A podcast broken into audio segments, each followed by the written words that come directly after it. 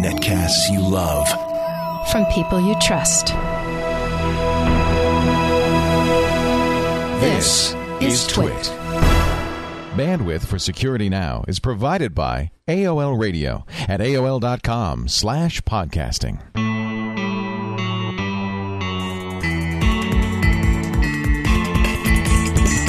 This is Security Now with Steve Gibson, episode 64 for November 2nd, 2006. Your questions, Steve's answers. Security Now is brought to you by Astaro, makers of the Astaro Security Gateway, on the web at www.astaro.com. And by Dell. For this week's specials, visit twit.tv slash Dell. It's time for Security Now, episode 64. Let me think. There's something about that number. Oh, I know. That's how many squares there are on a chessboard. eight by eight. So that would be four by four by four. By four. By four. By four. by four. Four by four by four, which would mean, ladies and gentlemen, it's a Mod 4 episode. And time Indeed for your questions and answers. Hello, Steve. Hey, Leo.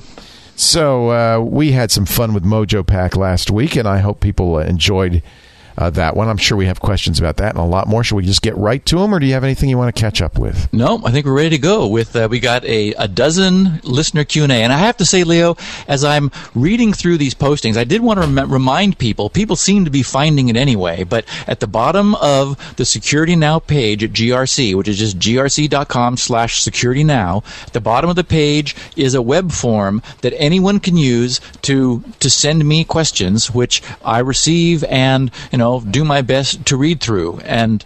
Uh, we should emphasize you do not answer individual questions. I, I get so many of them that I can't. But every time I'm preparing one of these Mod 4 shows, I, I find myself thinking, wow, you know, we just, I really want the ability to answer more of these. So, so one of these days we may actually, you know, as I have threatened to before, switch maybe to Mod 2 in order to double the frequency of doing Q&A. I, I really think people like them because, you know, one episode then covers many different topics. It allows us to talk about, you know, smaller things rather than, you know, just single big things. And, and they're just, you know, we've got such an active, really interested audience that uh, it's it's really cool. Well, let's kick things right off with question number one from Michael Klein, Fairfield, California, who says, I have a question for you. It was on your uh, topic a couple of uh, episodes ago proxies.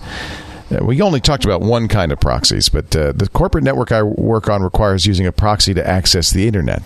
Obviously, this allows them to track everything employees are looking at, even if the data might be sensitive personal information. Now, I'm using SSL connections. You indicate that using an SSL connection prevents the use of a transparent proxy by ISPs. I'm wondering if an SSL connection prevents snooping by a corporate proxy, or can a corporate proxy intercept the internet SSL connection? For instance, could a proxy set up two SSL connections? Oh, he's smart. This guy's smart. A- A, a client proxy connection and a proxy web server connection, decrypting in the information, scanning the content, re-encrypting the information, and sending it along. Kind of a man in the middle attack. I think they do that, don't they? Uh huh. And he says, uh, can a proxy fake a certificate to make you think you have a completely secure connection between a client and web server when you really don't?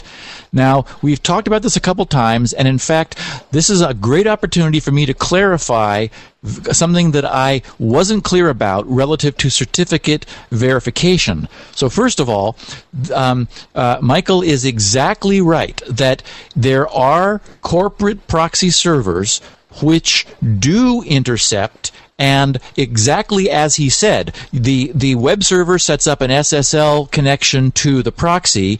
The proxy sets up an SSL connection to the the target web server but in between there it decrypts can scan and typically does scan for content and then re-encrypts on the way out However, and, again, he's on the ball because what this requires is some sort of a certificate game being played.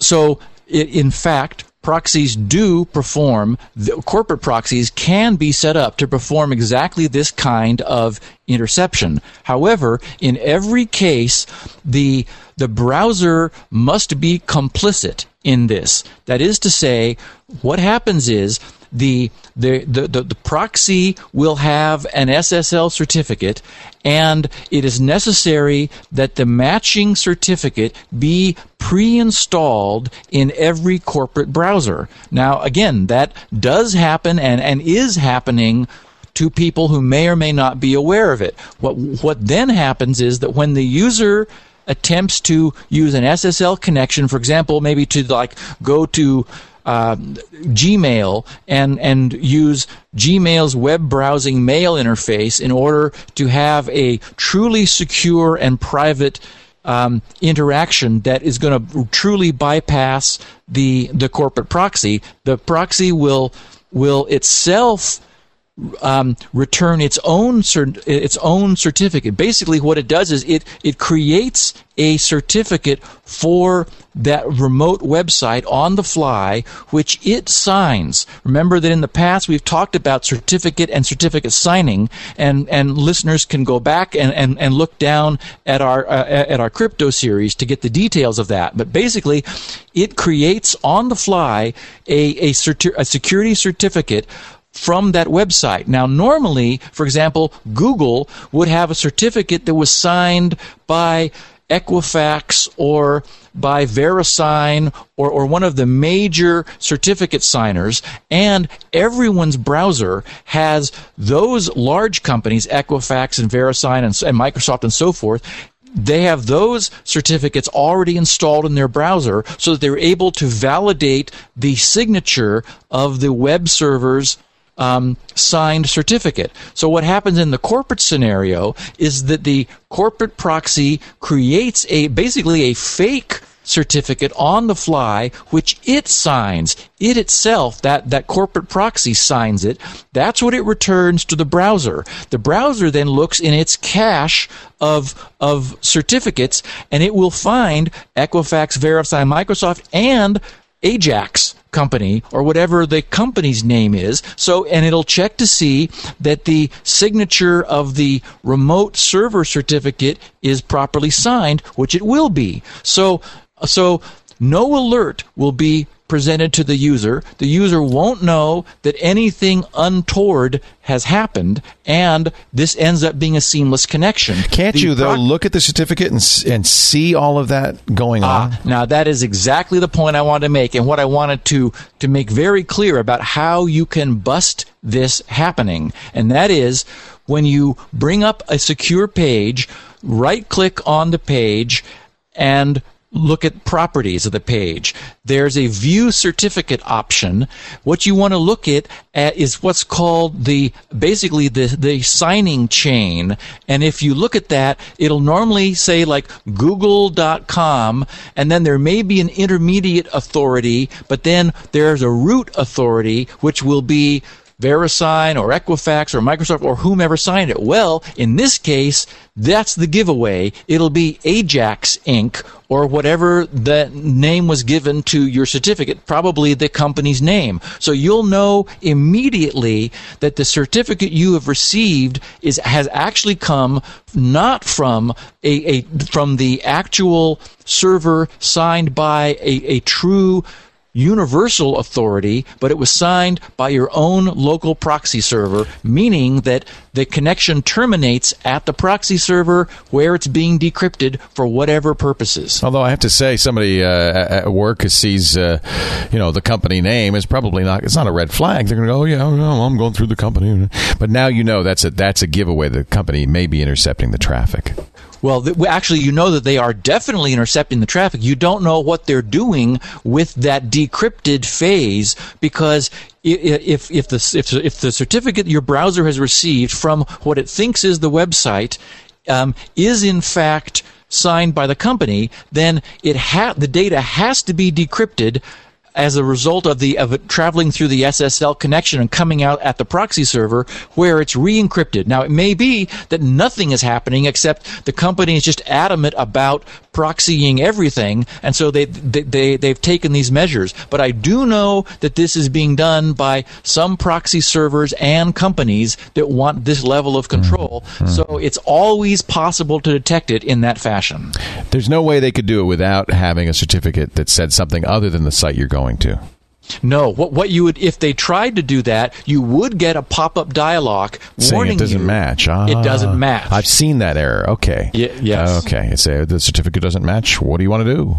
Yep. And you can accept it temporarily or forever or whatever. John, lurking somewhere in New York, writes, Could you please talk about SSL? Well, Michael was talking about SSL. I really don't understand what it is, what it means, what it does. I mean, I sort of know what SSL connections do, but I don't know how they actually work. That's a great question. Well, it's so great that I'm going to give that an entire episode. Um, I, I, thought I'd answer it really quickly, sort of in an overview mode, but I, I, I, thought we had really covered it. So I looked back at our at our at our work after our our crypto series, and I never really addressed the mechanism of SSL. It's it's it its origins were with Netscape. Those are the guys that came up with SSL 1. And it turns out there were a couple sort of boundary condition problems with it that were fixed. But basically, the guys at Netscape did it right. And now SSL, uh, also known as TLS, which is uh, transport layer security. It, I mean, it's it's such a great solution that it's worth really just stopping and explaining in detail how that works w- with certificates and crypto and everything. And we do have all the background, having really covered cryptography very well. So I want to do that. But but you know, the the short version of John's question, or the short answer to John's question is that it's a it's a means for allowing a, a, true authentication if if you choose true authentication and very strong in industrial strength encryption of data through a channel such that there a man in the middle attack cannot be performed if you are securely authenticating the endpoints, which SSL does provide thanks to certificates, and somebody passively sniffing the traffic has no ability in in you know the lifetime of the universe sort of time frame to decrypt that traffic. So it is a you know it is is proof against anyone intercepting the traffic. It, it, it allows you to authenticate, that is, to prove the identity of the endpoint, given that, for example, as we were just talking about with, with Michael's question, that you check the certificates. That's certainly important. Um, but it, it, it provides these mechanisms, and it's just a, it's a terrific means for, for moving data across the internet um, solving problems of security and privacy. And we're going to give it a whole answer in its own episode. Good. I mean, of course, people have seen it uh, when they go to their bank. You said Gmail. Um, my email provider uses it. It's a, it's a, it's, it's basically relatively free and a good thing to use. I mean, you just have to get a certificate. Well, and anytime you see HTTPS, the That's S secure. stands for secure, which is SSL. Great. Yeah. Tom Krauska of St. Louis celebrating his World Series, has been having trouble. Actually, as we record this, we don't know how St. Louis has done in the World Series, but I'm sure it's been wonderful. Has been having trouble sending email to a few specific people. He asks, Could you guys talk about how to get around port 25 blocking? I have email I send to my sister and a friend, but it returns to me with this line connected to some IP address. But sender was rejected. Remote host said 550, another IP address blocked by LDAP colon OU equals RBL MX DC equals Comcast DC equals net. What? Yep. Um, we've never talked about what are called real-time blacklists, and and so Tom's issue is not that he's got a problem with port 25. Oh, there's more. I didn't see. There's another page. BL004 blocked for spam. I left that out. He said, I've been told Comcast is blocking port 25. My ISP says only support email on port 25. This sounds like a gunfight at the OK Corral. Well, so he's not a Comcast customer. He's trying to send to Comcast. Is that what's going on? Well, whichever way, because it isn't clear because we don't have his, his IPs. But, Right. but essentially, um, he doesn't have a port 25 problem. He's got Right. a, a, a a false spam triggering problem. Right. Uh, real-time blacklists are are uh, are essentially lists of of known or believed spammers. So what's happening is he's able to send email apparently just in general to lots of people, but his sister and this friend are unable to receive his mail. So what's happening is that the SMTP server at their end, that is their ISP's SMTP server, is doing everything it can to block spam.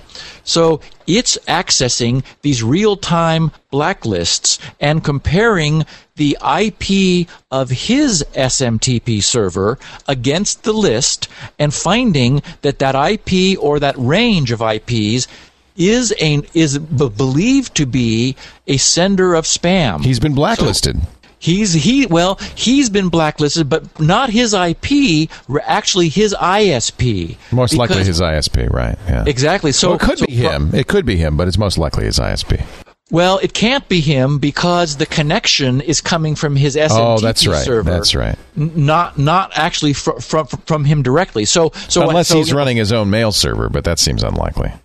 Uh, uh, exactly. Yeah. So, so, so the way, so, so, you know, even for a guy who's innocent, I mean, you know, Tom can be completely innocent, but what's happened is other customers of his ISP are infected with spam sending bots and zombies.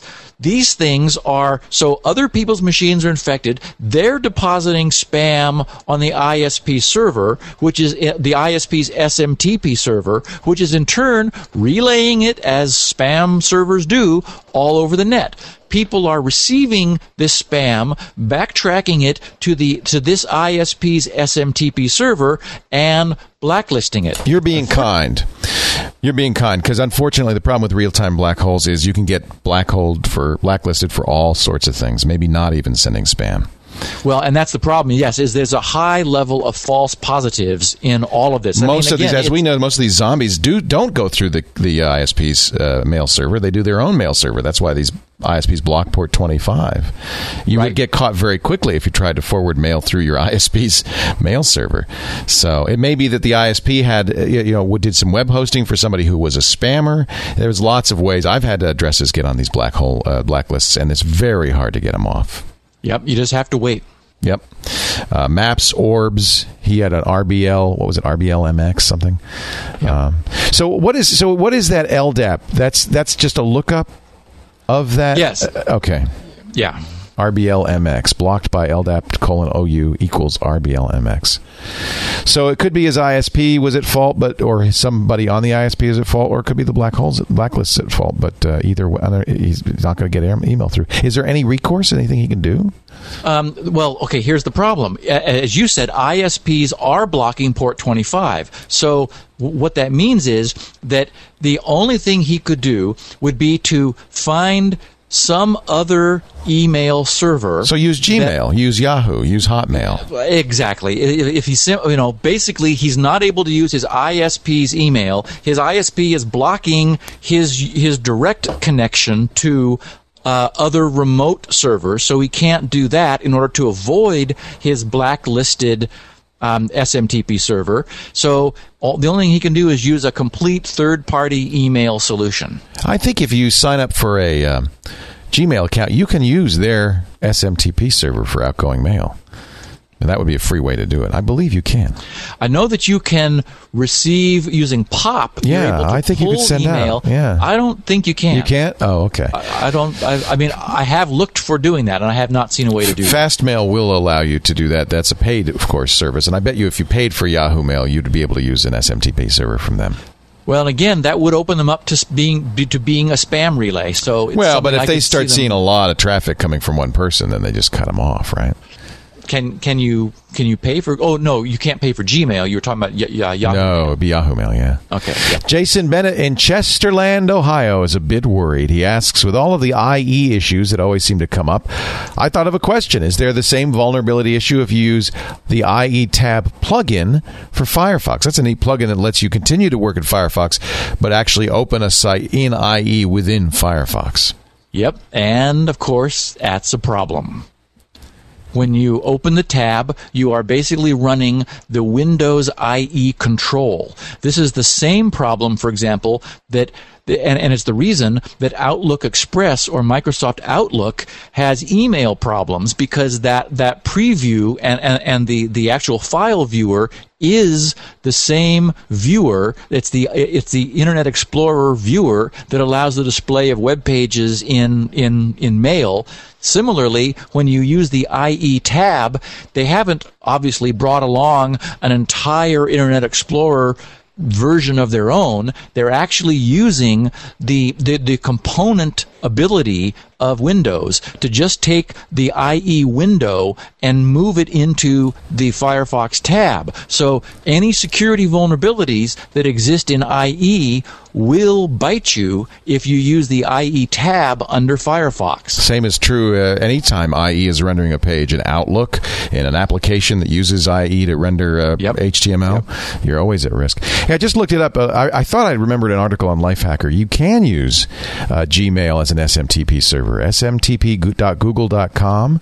You'll have No to. u- kidding. Yeah, you'll have to use your Google account. You have to have a Gmail account, obviously, uh, and you'll use TLS under the secure connection, and uh, you can use their SMTP Very, server. very cool. I'm going to do that, Leo. I actually have a, a, an application for sending stuff through Gmail. I didn't know that would work. Well, I, and I remember there a number of people I've talked to uh, have hard times uh, sending email out in various situations, and uh, well, like when they're on the road and so forth. So they just use Gmail.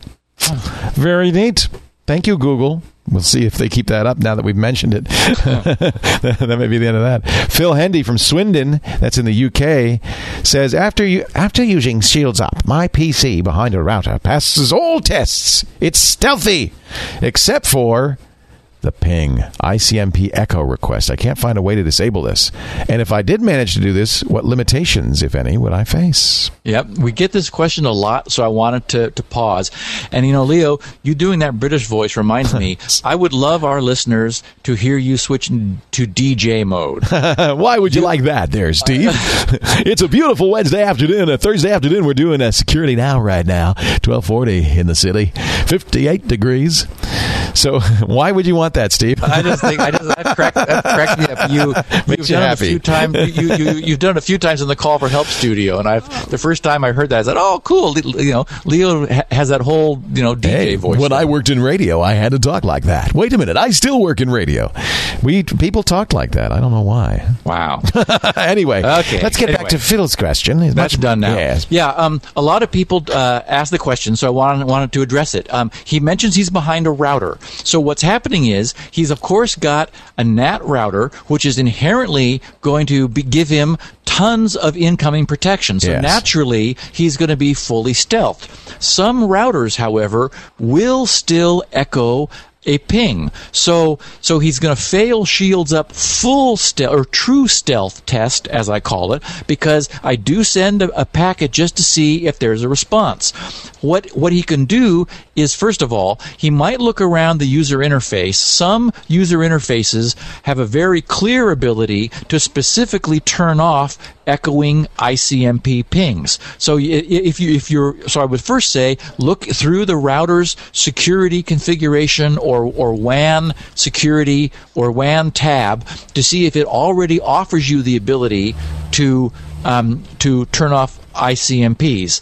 And um, if it doesn't, what you can do is use the DMZ feature. We've talked about the DMZ, the so-called demilitarized zone, which is what DMZ stands for, where unsolicited traffic is routed to a specific machine on your network. This is what people have to do, for example, if they want to run a web server or FTP or, you know, if they explicitly want to send unsolicited traffic somewhere, that's where they use the DMZ to specify which machine gets it. This is not the normal configuration because, as we know, what makes a NAT router such a good security appliance is that unsolicited traffic is simply dropped and only c- traffic coming back from connections that were first established from the inside out are allowed back from the outside in. But all you have to do is configure your router's DMZ to a non-existent IP. For example, if you're if if in your private network behind the router you were 192.168.0.1 through 50, for example, you could just aim it at 192.168.0.222 um, something you know high up out of the way that's not ever going to be an IP of a machine. So what happens is that ICMP packet and any other traffic, it would being unsolicited come through the router, but there's nowhere for it to go inside your network. So it simply gets dropped in the same way that the router would, nor- would normally be uh, stealthing. That's very clever. I never thought of doing that. Now, most I've seen, almost all routers have somewhere in there a way to turn off ICMP. But I have to say, I, I bet you you could make a lot of money by just going around to people's houses, Steve, and looking over their shoulder while they while they navigated through. I'm just looking at my D-Link menu, and there are so many places it could be hiding. And I'm just Yes, gonna- routers have gotten very and sophisticated. there's no other- standard. there's no way. Of, One o- right. I'm sorry to interrupt. Uh, one other thing that is worth mentioning is you might also upgrade your firmware. People don't generally upgrade their router firmware. You know, Unless they have some specific need to, but router manufacturers are more or less continually fixing problems and adding features. So it might well be that when you bought your router, it did not offer the ability to block I- uh, ICMP echo requests from going back, but if, if you just brought it to a current firmware build, you might found, find that that feature had been added. Hmm. All right. Moving along to our another question here from UK to Minnesota we go. A listener named Brian has been pondering virtual machine technology. We did a couple of episodes on that. He writes more than two, but Yeah, we covered it pretty. We- yeah. Uh, he says, I've been hearing that only Windows Vista Ultimate Edition, oh, this is the new license agreement thing, will be able to run in a virtual machine. I guess I understood that there is no way the OS would know it was running in a virtual machine. Can Microsoft enforce this? And if so, how? This is actually a conversation Paul and I had on Windows Weekly uh, when we were talking about these new license agreements, and he was of the opinion it's unenforceable.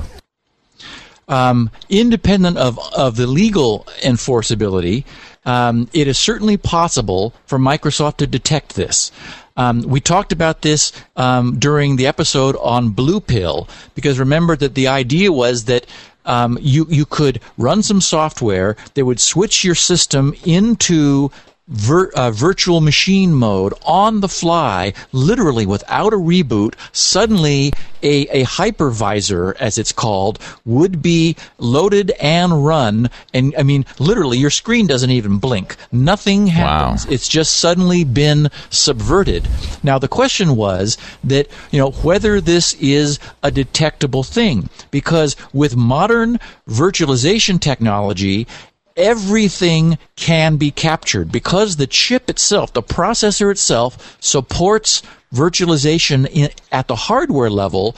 There, there isn't a way, sort of broad brush wise, to detect it. Except it's so difficult to do a perfect job of virtualization. So, for example, um, you might be able to virtualize a machine more easily that was not on the net, but for example, time is very difficult to virtualize. That is the passage of time. There, I mean, you could argue that, okay, well, if we knew that certain instructions that were going to take longer when the machine was running in a, in a VM mode, w- their timing would be different. And it is the case that, that, that instructions are, are some instructions that have to go through this extra hardware virtualization take way longer than when they're not. So you would imagine that software could simply time the execution of the instruction. But the timer itself can be manipulated by the virtualization layer so that the time appears to be the same. Hmm. The problem is if you have access to the net, you are able to access time servers.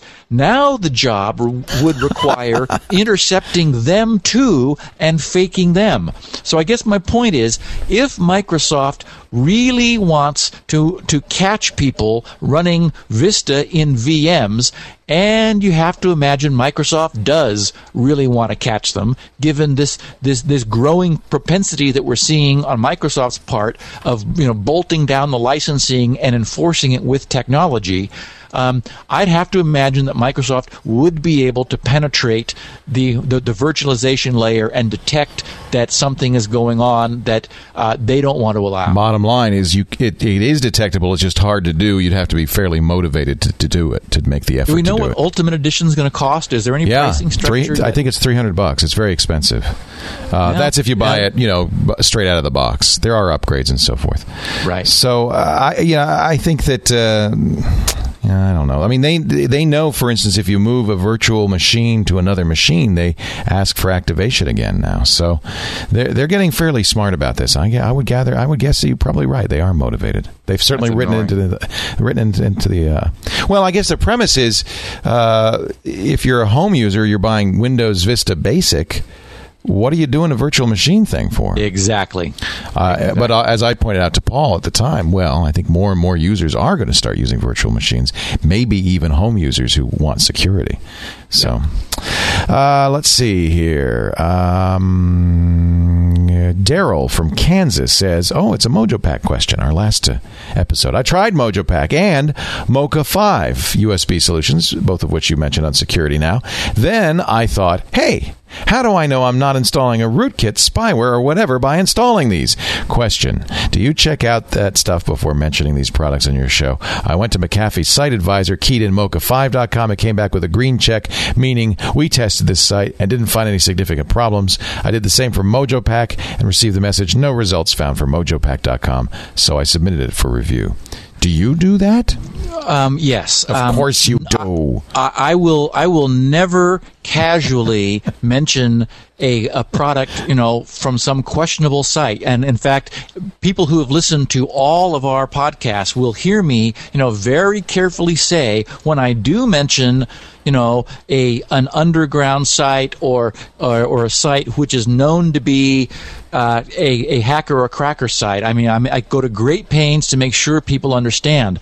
There's there's just no way that you know a, an up and a, an upfront company like MojoPac or MokaFive, where you know who, who I ha- I do I go over their site, I look at their background, I figure out what's going on. I mean, I, I do. I, I'm not saying that I'm you know checking in detail everything that these companies are doing, but I, I'm certainly looking to verify that these are, you know, well-known, reputable companies, you know, financed with venture capital or founded by ex-Stanford professors. Uh, in the case of MokaFive, and I mean, so so uh, I'll be very careful when I talk about things and uh, th- that that could have a negative consequence, and and caution people that, that you know that's the kind of URL we're talking about. This is the guy who discovered spyware, Daryl. Come on, he's not going to put spyware on your system. But we should point out that you know there there are lots of nefarious, sneaky people who are trying all the time to do this. So mistakes could happen. But Steve, I know, is assiduous in protecting you and uh, would never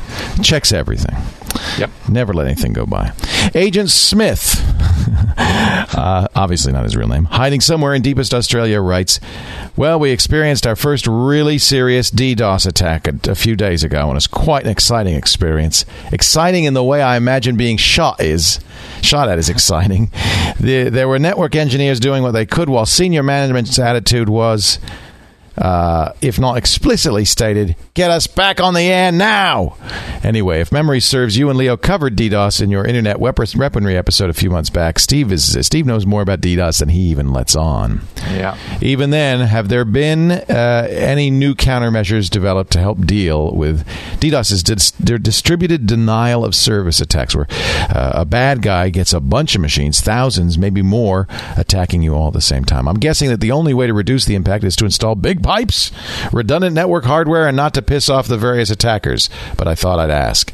Apologies for not giving my real name, mate. Management's a little spooked by the experience and want to keep it as quiet as possible. Rightly so. Well, there are. Um, I, this is a great question, and of course, I sort of keep my eye on what's going on with denial of service Because you've been DDoSed. um, have been in the past, and you know have had lots of interesting experiences. You know, talking to ISPs and and to other users. The the the bottom line is that bot networks now, the these remote controlled Trojan, zombie, whatever you want to call them, bot networks are so large that that dealing with a denial of service attack that is sufficiently big is really a problem. It's important to note, for example, though, that that the uh, size of the attack is very important. In the old days, when I was running my the GRC servers here with me, only at the other end of two T1s, I had 1.54 megabits twice. So, you know, a little over three megabits of total bandwidth. So, you know, three computers who, or, or, or maybe, maybe 10, but certainly not hundreds or thousands, you know, a small handful of machines pounding on me could easily saturate my pipes at that point and, you know, take GRC off the net because the servers at the far end of the T1s would, would be filled. You know, the, the the connection would only be delivering a high percentage of, of garbage and not any of the good content. Now, there are companies that are in the business of protecting people from big denial of service attacks. And again, it's all a matter of scale. What do they do? Just they throw pipe, throw bandwidth at it? Yes, exactly as as Agent Smith here has said. They have really really big pipes and they set up some proxies so that the proxy responds to the TCP SYN request to establish a connection and then if it's a spoofed SYN the, the, the proxy will respond to it but the but, but they'll there isn't a machine at the spoofed IP address so that that their SYN ACK going back from from that that big pipe proxy just flies off to Never Never Land and is never heard from again. Only real people who send a SYN because they want to establish a TCP connection to the server, they respond to the SYN ACK. The proxy then turns around and opens a connection to the the actual web server that is that is cowering behind this big pipe proxy server and receives a request. So the attack flood is completely blocked that way. But these big pipes, meanwhile, are being flooded with stuff. And if the pipes are not big enough, or if even if the proxy servers that are attempting to respond to all this SYN traffic are not fast enough, you'll still end up limping along a little bit. However, this is what the gambling sites that have been under such trouble with denial of service attacks and other sites that really have to stay on the net in order for their well being to be preserved, these are the kinds kinds of services that, that, that they've had to move to.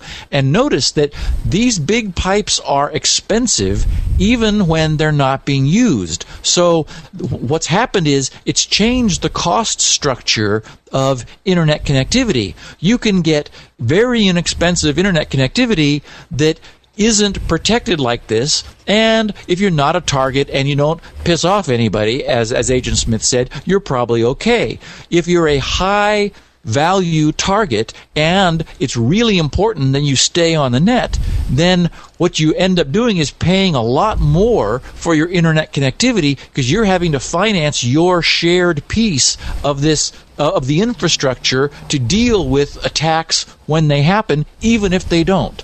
So I mean it, it, it is something that has raised the cost of of bandwidth for people who are high value targets and but there is really no other solution there isn't anything I mean, even theoretically possible that a small company can do to prevent themselves from just being taken off the net during a, a significant denial of service attack. Again, they could increase their bandwidth, increase the quote the size of their pipes in order to withstand larger attacks. But attacks now are so big because there are literally tens of thousands, even hundreds of thousands of bots in these networks that there's just they're able to produce so much bandwidth. Just unplugging your equipment and taking a vacation is is the recommended wow. course of action. So uh, another way people do this is by uh, changing to a different IP address, and uh, but then you, if if the attack is aimed at not the IP address but the name, that's a problem. Well, Leon, I don't have to tell you about DNS propagation problems. Yeah, and that's the other thing. Sure. You know, wow. you've had those for a few weeks. When when when you changed uh, servers, it takes a long time it for does. the net to catch up when you change your IP. We've talked in the past about various schemes for kind of defeating denial of service attacks. Did none of those really pan out? Well, I mean, theoretically, that much bandwidth has to go somewhere. You just can't. If and, somebody's flooding your pipe, it's flooded. Yep, it's over. There's nothing you can do. Brian Scallon asks from London the new Firefox 2.0 browser privacy settings allow, by the way, just came out this week, uh, or actually last week, allow or disallow cookies without distinguishing between first party and third party cookies. Mm-mm-mm, like in Internet Explorer. Uh, there is an option to explicitly allow or disallow cookies from user specified sites, but even then it doesn't distinguish between the different types. It would seem to be an all or nothing approach to cookie handling. Is it less safe as a result? Wow, that's bad news. It is so badly. I can't I'm believe so- that. I am so disappointed. They removed uh, under all prior versions of Firefox up to two. There was a nice setting in the UI that said allow cookies from the the target site only. And you could turn that off, and you got exactly what I recommend and what we've talked about, and what we will be in the future. Because you know, I've I've invested heavily in third-party cookie um, awareness on GRC t- for a bunch of stuff that hasn't yet gone public, and and I know what a percentage of, of users have third party cookies on. What is? What, would you would you describe what a third party cookie is? Well, the idea is that a cookie is a token which a site you're visiting gives your browser, which then it returns for successive requests. The idea is that, and th- uh, this again is something that originated, as did SSL, originated from Netscape. The when, when a browser makes a connection and requests a page, that's a call, we'll call it a, a transaction, a web transaction. It asks for the page, then it asks for all the GIFs and, and JPEGs th- that are there and other assets in order to populate the page. Then the user sits there and, and looks at it and decides what they want to do, and then may click a link elsewhere on that site or somewhere else on the internet. Well, if, if they go to a different page on that site, the browser makes a new request, asks for the page and all the other goodies that the page contains, and then the user looks at it again. The point is, there is no way to link those two pages. That is, there's no way to know that the same user who looked at the first page then looked at the second page because they are completely separate transactions. Now, if we were in a proxy free world, the server might look at the IP and notice, oh, look, we, we got a request from this user's IP a minute ago, so it's the same guy. Except that we know ISPs, we just start, finished talking about ISP caching proxies. ISP proxies are the, will have the IP which is coming to the, to the server. So the server cannot use the apparent client IP in order to disambiguate all of the traffic coming to it. So what Netscape did was they created this thing called a cookie, which is part of the headers.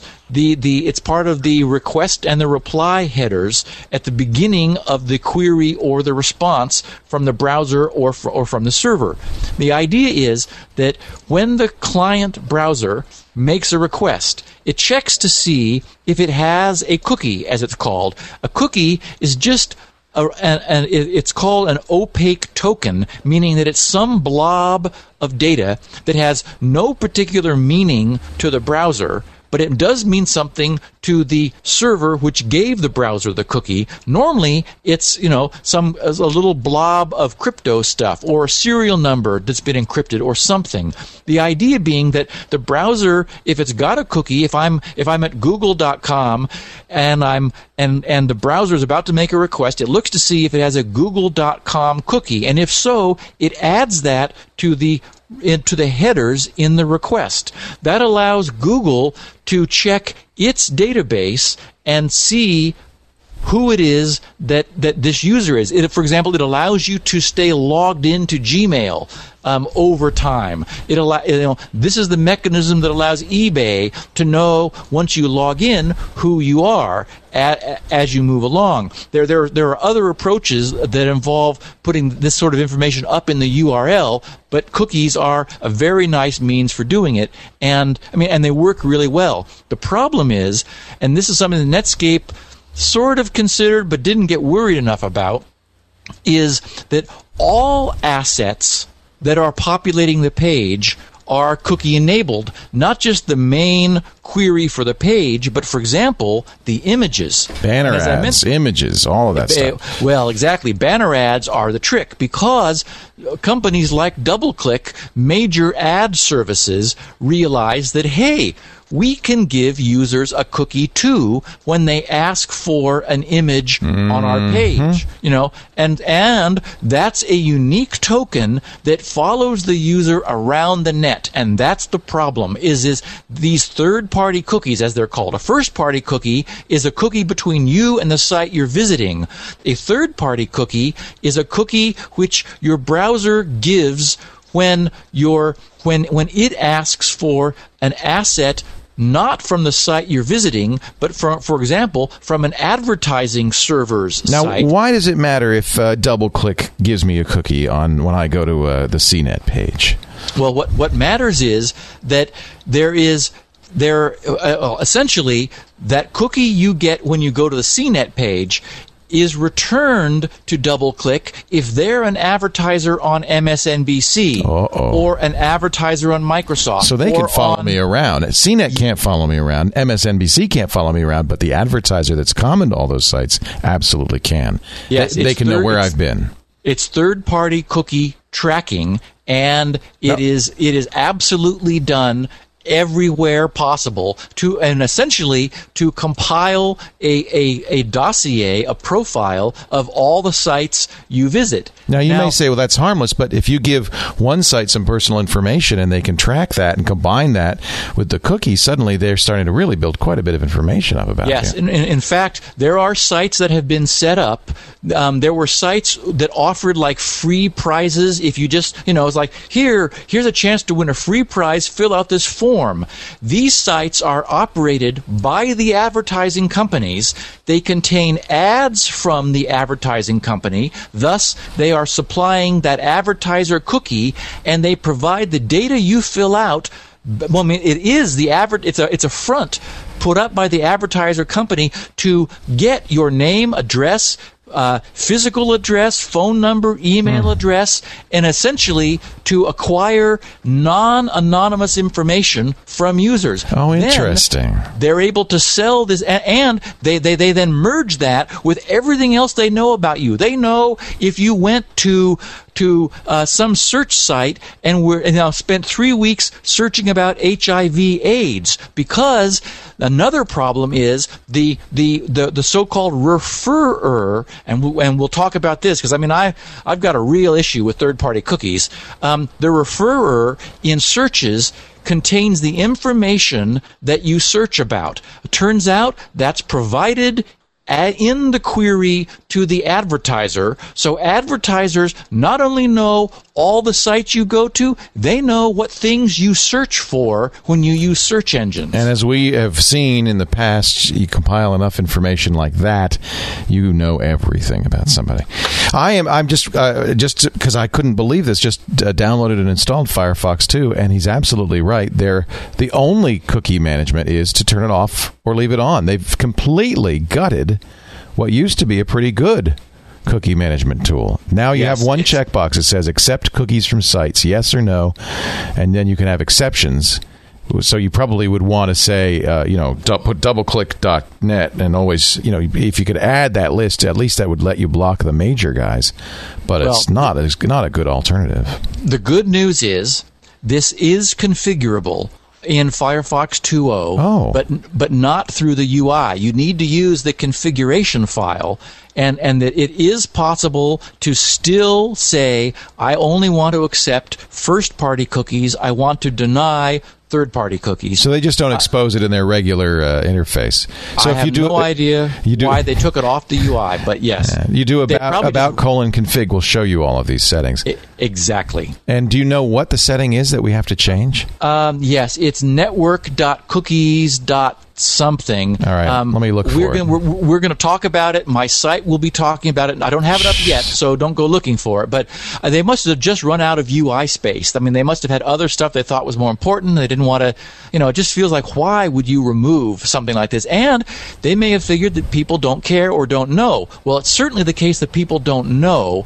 I believe you know, They care if they find out. if they understand. And so I've I've invested a lot of time in engineering uh, over at GRC, and it'll be another major feature of GRC. In fact, it's it's I, I did the the menuing system because cookies was something I wanted to get done, as well as the the long awaited uh, Open VPN documentation, both of which are waiting for me to get the menus online, which is the next thing I'm going to do when I get back to GRC. And uh, anyway, but but I'm looking you at the. Uh, I'll tell you, there's no obvious place. I mean, I see a lot of network cookies always accept session cookies. Network cookie. There's one that's called network cookie cookie behavior. That's the one. You you set that. It's I think it's normally zero. It's and you set it zero. to- and you set it to one, and it only it allows first party You, cookies. you wouldn't even know to set that. It doesn't say anything about first party, third party. So uh, you, you, again, you can surf to about colon config and change network cookie network.cookie.cookie behavior to one by double clicking it, and that's going to do it. Wow. yes, and uh, Wow. if you do a Google search for Firefox 2.0 third party cookies, you'll find a bunch of controversy about this and dialogue, and and these instructions are available there. That's that's very disheartening that they would take such a big step backwards. Yep. All right. I'm sorry. Just very, very upset. Gary Swan sends us a great question from England. If my ISP uses a transparent proxy, transparent proxy, how do I know if I'm getting the latest web page? Even if I reload the page, surely I'd get the page from the proxy cache instead of for the latest uh, page from the web server. Is, is that true? He's exactly right. Wow. If your ISP uses a transparent proc- a transparent proxy, there's no way you can get around it. Um, uh, you know, all of your web access is going through your ISP. They're filtering it. There's nothing you can do, and there's no way around it. I mean, they're, they're, if the if the cache is not set up correctly, it will it will not be it, it, it will be keeping a copy and feeding that back to you. Um, there just there isn't a way to avoid that. Hopefully, the um, the the cache is configured so that and the web server the far end is configured so that if pages need to be kept fresher then the the web server is serving content that says do not cache this or this expires in five minutes or, or whatever period of time. And so so again it, it requires that the rest of the system be functioning correctly. But if you've got a cache in the way which is misbehaving uh, there's no way to get around it. Wow. Wow. That's just the nature of caching. Now, you could do something like, you know, go to a third-party service like Anonymizer or a Tor, uh, uh, a Tor proxy that we will be talking about. So you could come up with another way to circumvent the transparent cache by not by not routing your web traffic through your ISP at all. And so, you know, th- there are like, you know, ways like that, but it, you know, requires a lot of work. Right. Monty Janik of Needville, Texas, was wondering if a virus or worm edits my DNS config, could I get sent to a malicious DNS server website on the internet? This seems like a security issue similar similar to editing the host's file. I agree. If a bug gets this deep into my system, I'm in trouble anyway. Is this a concern? Oh, that's a, that's an interesting way to screw up somebody's system.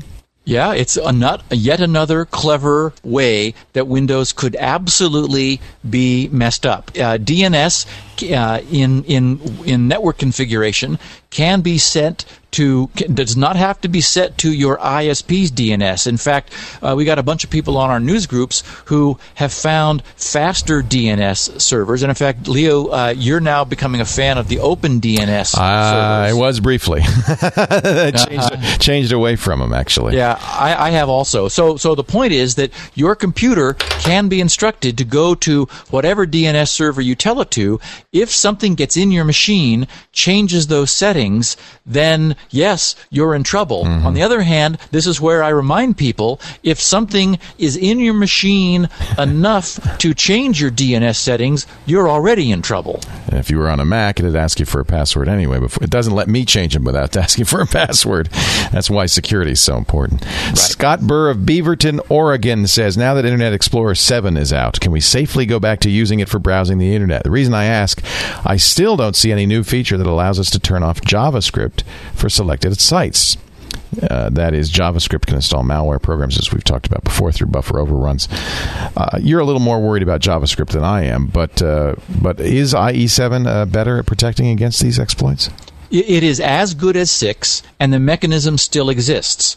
The way to do this is it's not clear, and again, it's it's one of the things I I will, will it's on my list to get around to documenting. Although we have talked about it, IE has this notion of zones. You've got the trusted zone, the internet zone, uh, the untrusted zone. What you're able to do is by default all websites are in the internet zone. That is, their exterior, their external, and and when you when you access a website, IE uses the security settings for the internet zone.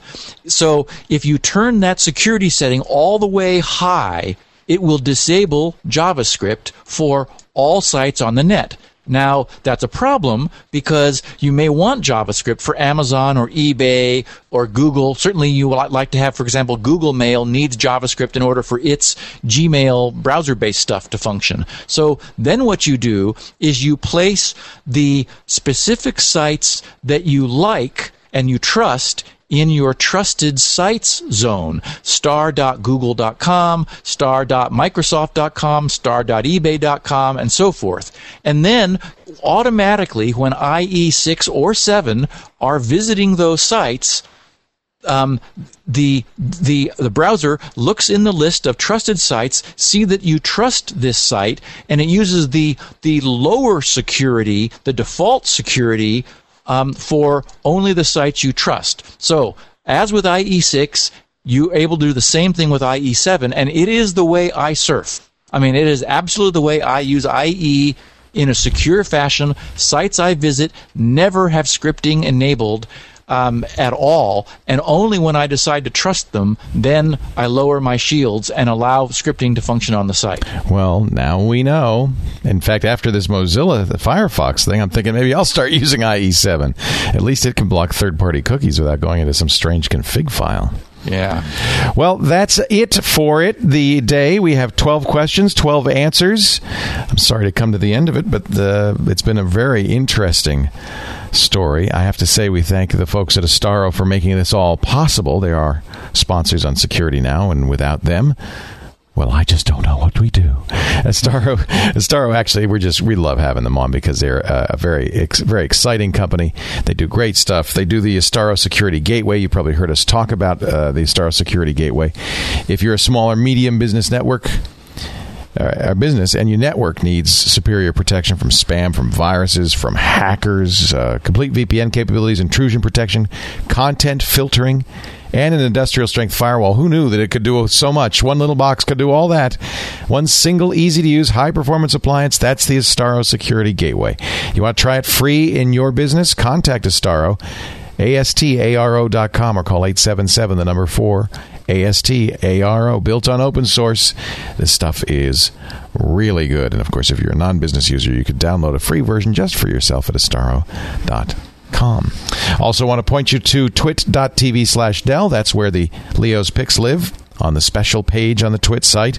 If you're buying a Dell computer, if you're looking for a Dell computer, if you're getting ready for Vista, take a look at the great Dell deals. I'm loving this XPS 700. Oh man, what a nice computer. But there's lots more there at twit.tv slash Dell.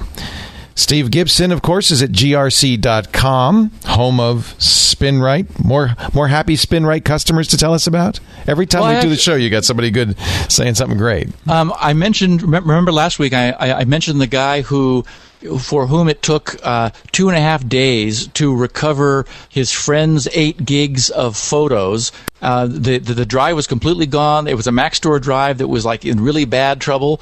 Um, and, and I mentioned that you know even though two and a half days seemed like a long time, you know, compared to sending it off somewhere, it was you know substantially less. Well, I well I did get a piece of mail. He, uh, the, the, this guy writes, a week ago I started my day with a blue screen of death, advising that I had an unmountable boot volume. Efforts by a Dell tech only uh, lead him to the conclusion that we should reformat the drive and lose all my data. Nothing would recognize the drive, and all of the check disk commands in the book could not even see it or result in anything but the same blue screen on every reboot. On, uh, on every reboot, a Maxtor utility that I ran from a downloaded file advised me to return the drive for a replacement.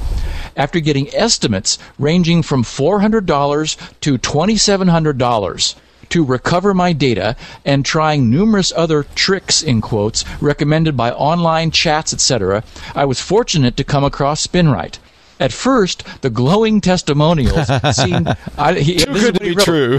he, he says at first the glowing testimonials seemed just too good to be true, and I will admit that I thought they may have even been fake. So I invested the $89, downloaded the file, and fired up the floppy. At first, I thought that it was going nowhere, because after four hours, it still said 2% complete. I figured I would leave it running over the weekend and imagine my surprise when I came in this morning, saw the message that it had completed, removed the floppy, and it booted up. Wow. Ran check disk and then started Windows XP. All I can say is wow. Wow, that's what I say. wow. He, he finished says, "Thank you for taking the time to create this program that runs off a low floppy yet salvage my 80 gig drive. It's bad enough losing data, but I also saved the hours it would have taken to recreate my desktop links, etc. Needless to say, I'm impressed. cool. Steve, Uh, you've done it again. Love love getting those notes. grc.com SpinRite everybody's favorite my favorite disk maintenance and recovery utility s-p-i-n-r-i-t-e E dot info for more testimonials of course For when you real get testimonials. They're not made up not made Not up? made up. uh, you do also get uh, at grc.com the uh, the 16 kilobit version of this show the the uh, transcription that elaine does and uh, lots of show notes. Grc.com that's steve's site and the home of security now. Steve we've had a great time. I will be back from the cruise next week. We can talk more about security on thursday. What do you say I think that's a great idea. We have never missed a week, and as far as I'm, if there's anything I have to say about it, we are never going to. I love that. You know, you know, I appreciate that. the show host. Thanks, Steve. We'll see you next time. Bye, don't. Security now.